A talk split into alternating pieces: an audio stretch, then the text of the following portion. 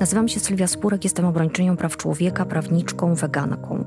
Od lat walczę o prawa kobiet, osób LGBTIQ, z niepełnosprawnościami, osób starszych, tych, których lekceważą politycy i polityczki, system i państwo. Walczę z katastrofą klimatyczną, bo świat płonie. Bronię praw zwierząt, bo nikt nie ma prawa ich wykorzystywać i zabijać. I właśnie o tym jest mój podcast. Prawo spórek. Zapraszam do słuchania.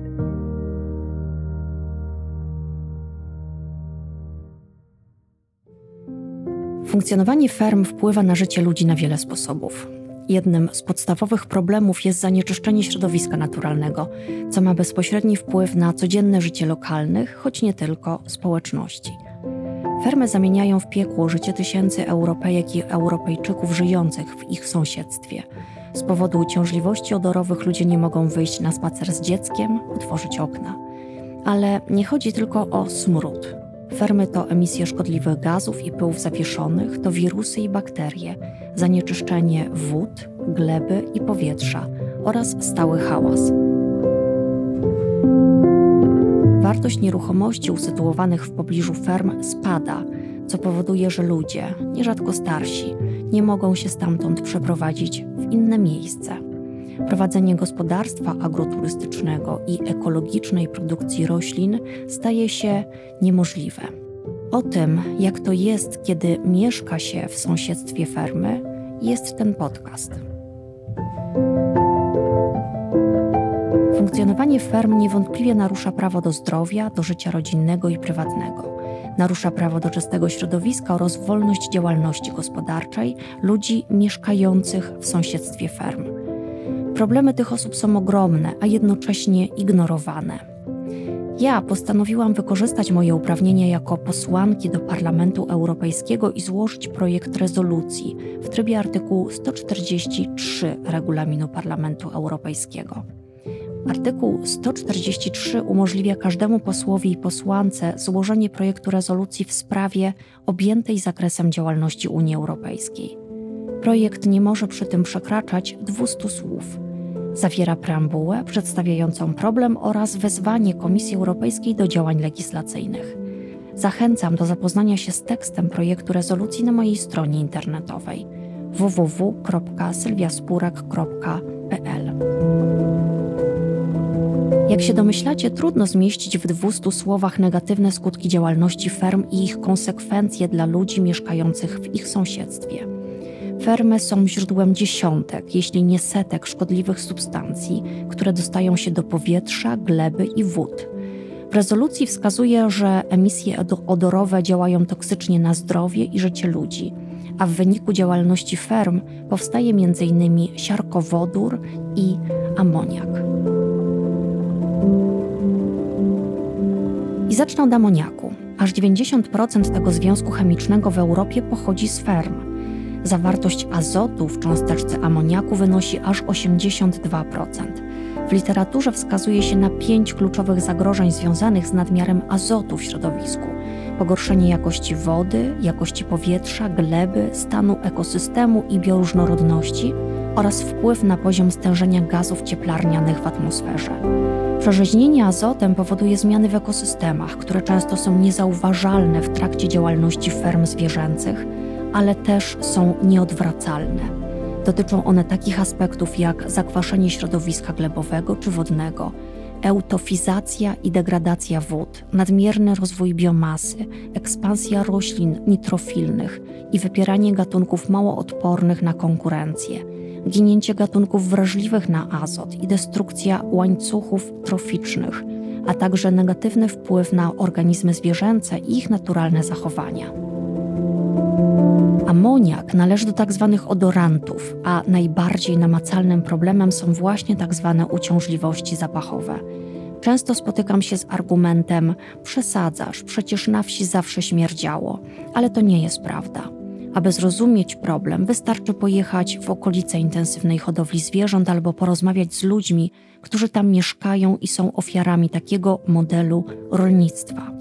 Jeden z mieszkańców Kawęczyna, gdzie, tak jak w setkach innych miejsc Polski, mieszkańcy i mieszkanki protestują przeciwko fermom, powiedział: Nie idzie wytrzymać. Dorosłego ciągnie na wymioty, a co dopiero dzieci. Oczy łzawią, mamy alergię. Podejrzewam, że to przez gazy w smrodzie. To nie był jeden czy dwa dni, ale mdliło nas od maja do sierpnia. W tych miesiącach nasze ubrania, pościel, wszystko przesiąkło smrodem. Źródłem powstania amoniaku na fermach są same zwierzęta, ich odchody, ale także pasza, praca urządzeń i procesy technologiczne. Emisja amoniaku odbywa się na różnych etapach produkcji zwierzęcej, w tym przechowywanie nawozów naturalnych, pomiotu, ich wywóz poza gospodarstwo, ewentualna emisja w momencie przebywania zwierząt na wybiegach. Szczególnym obciążeniem dla środowiska są fermy, na których zwierzęta są przekarmiane – by jak najszybciej osiągnęły oczekiwaną wagę. Rezolucji obok amoniaku mówimy też o siarkowodorze. Siarkowodór jest jednym z najbardziej niebezpiecznych i uciążliwych związków powodowanych przez fermy. W większych ilościach jest silnie trujący dla ludzi i zwierząt. Wchłania się głównie przez płuca i nieznacznie przez skórę. Przy stężeniach przekraczających 300 mg na metr sześcienny staje się niewyczuwalny z powodu natychmiastowego porażenia nerwu węchowego. Jako stężenie niebezpieczne dla zdrowia przyjmuje się 6 mg na metr sześcienny. Stężenie 100 mg na metr sześcienny powoduje uszkodzenie wzroku, natomiast przy stężeniu powyżej 1 g na metr sześcienny śmierć może nastąpić już w wyniku zaczerpnięcia jednego oddechu. Dużo mówi się o niebezpieczeństwie zatrucia siarkowodorem podczas prac związanych z opróżnianiem szamba czy wchodzeniem do studzienek kanalizacyjnych, ale niewiele, jeśli chodzi o wchodzenie do niewentylowanych pomieszczeń inwentarskich. Ale fermy to nie tylko amoniak i siarkowodór. W wyniku działalności ferm powstaje wiele różnych związków lotnych, z których większość jest pomijana w analizach ze względu na trudności związane z obliczeniem ich emisji. Dodatkowo wpływ niektórych substancji emitowanych przez fermy na zdrowie ludzi i zwierząt nie został do końca zbadany. W takich sytuacjach powinna być zastosowana zasada przezorności i ograniczonego zaufania. Fermy są także źródłem bakterii i wirusów stanowiących zagrożenie dla ludzi. Około 60% pojawiających się chorób zakaźnych to choroby odzwierzęce, a z 30 nowych ludzkich patogenów wykrytych w ciągu ostatnich trzech dekad aż 75% ma pochodzenie odzwierzęce. Pojawiają się one wśród zwierząt tzw. Tak hodowlanych, ale ich źródeł mogą być także dzikie zwierzęta, których siedliska znajdują się coraz bliżej ludzkich siedzib ze względu na postępujące niszczenie ekosystemów, w tym wycinanie lasów, którego główną przyczyną jest rozwój sektora hodowlanego. Szacuje się, że na całym świecie każdego roku z powodu chorób odzwierzęcych dochodzi do około miliarda zachorowań i milionów zgonów. Na zachorowania najbardziej narażone są osoby pracujące na fermach lub te, które miały z nimi bliski kontakt. Analizy wykazały istnienie 16 odzwierzęcych czynników chorobotwórczych przenoszonych przez zwierzęta tzw. Tak hodowlane na ludzi. Wśród powodowanych przez nie objawów i chorób należy wymienić – zapalenie płuc, zapalenie opon mózgowo-rdzeniowych, zapalenie kości i szpiku, zapalenie wsierdzia, zespół wstrząsu toksycznego, różne postacie ptasiej grypy lub zapalenie wątroby. Bakterie odzwierzęce rozprzestrzeniają się poza hodowlą na kilka sposobów: przez powietrze, glebę, wodę. Są przenoszone przez ludzi oraz dzikie zwierzęta, a także występują w surowej żywności pochodzenia zwierzęcego dalszym ciągu nie znamy pochodzenia wirusa SARS-CoV-2, który wywołał światową pandemię. Niektórzy naukowcy i naukowczynie podejrzewają jednak, że może on pochodzić od dzikich zwierząt, a konkretnie od nietoperzy z mokrego targu w chińskim mieście Wuhan. Fermy emitują także wysokie stężenia pyłu zawieszonego, w tym pyłu PM2,5. Skutki zdrowotne wdychania powietrza zawierającego duże stężenia pyłu zawieszonego można długo wymieniać choroby serca i płuc, udar, astma, cukrzyca, demencja. Przeprowadzone do tej pory badania ujawniły istotny związek umieralności wynikającej z chorób naczyniowych mózgu z pyłami. Drobne cząsteczki pyłu powstającego przy produkcji wielkoskalowej mogą utrudniać oddychanie. W efekcie stanowią poważne obciążenie dla serca, obniżają odporność immunologiczną oraz stwarzają warunki do pogłębiania się istniejących już zaburzeń chorobowych. Dużo mówi się o smogu w mieście, o kopciuchach, o tym, że to, czym ludzie palą w piecach, nie jest ich prywatną sprawą. A co z pyłami zawieszonymi z ferm? Dlaczego nikt w tej sprawie nic nie robi? Ale pyły zawieszone to nie wszystko. Przemysłowy chów zwierząt emituje wysokie stężenia bioaerozolu, czyli pyłu organicznego, w którego skład wchodzą cząstki pyłu pochodzenia organicznego i nieorganicznego, czyli właśnie pyły zawieszone PM, mikroorganizmy takie jak wspomniane wyżej bakterie i wirusy, żywe komórki, alergeny, cząstki gazów, w tym odory. Mimo licznych badań i analiz wciąż nie ma wyznaczonych na podstawie badań naukowych wartości progowych dla bioaerozoli w sąsiedztwie ferm, czyli stężeń pyłu organicznego lub czynników wchodzących w jego skład, powyżej których należy spodziewać się wystąpienia uszczerbku na zdrowiu. Ma to m.in. związek ze zróżnicowanym składem bioaerozoli emitowanych przez gospodarstwa hodowlane a kontrola emisji gazów do atmosfery w przypadku ferm zwierzęcych w wielu krajach jest problematyczna i nieskuteczna. Obliczenia wielkości składki za odprowadzanie gazów i pyłów do atmosfery dokonywane są samodzielnie przez inwestora lub inwestorkę. W praktyce nie ma możliwości weryfikacji poprawności tych obliczeń, dlatego że podstawowym problemem jest ustalenie liczby zwierząt na fermach. Do takich informacji nie mają dostępu organizacje niezależne, a dane gromadzone w istniejących bazach instytucji państwowych są niedostateczne. Kolejnym dużym problemem jest zanieczyszczenie wód gruntowych oraz studziennych. Sektor hodowlany odpowiada za 73% zanieczyszczeń wód wynikających z rolnictwa. Większość wody używanej na fermach wraca do środowiska w postaci gnojowicy i ścieków. Odchody zwierząt, tzw. Tak hodowlanych, zawierają znaczne ilości azotu, fosforu, potasu, patogenów, metali ciężkich, leków, antybiotyków oraz hormonów. O potencjalnych skutkach zanieczyszczenia wody pitnej opowiadali nam mieszkańcy i mieszkańki wsi, w których istnieją lub planowane są wielkopowierzchniowe fermy.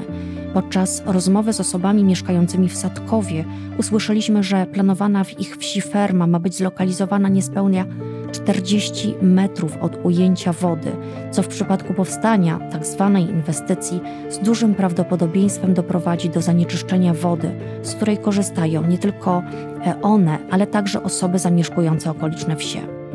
Podobny problem dotyczył mieszkańców i mieszkanek miejscowości Zieleniec, gdzie ze względu na brak wodociągu gminnego istniało duże ryzyko zanieczyszczenia lokalnych zasobów wody.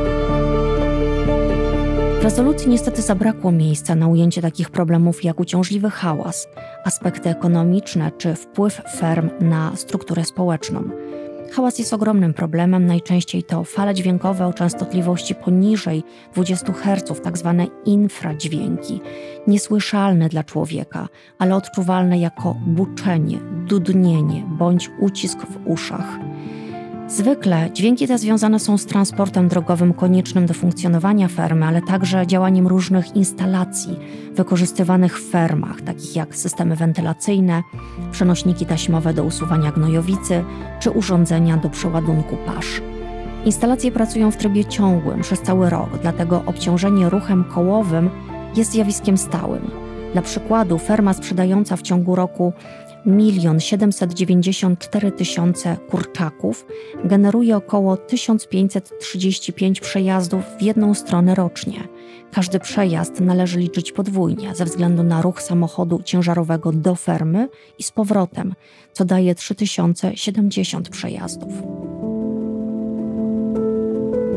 Do czego wzywamy Komisję Europejską w związku z przedstawionymi w rezolucji wnioskami? Po pierwsze, żądamy aktualizacji prawodawstwa unijnego w zakresie odległości ferm od miejsc życia i aktywności ludzi oraz koncentracji ferm.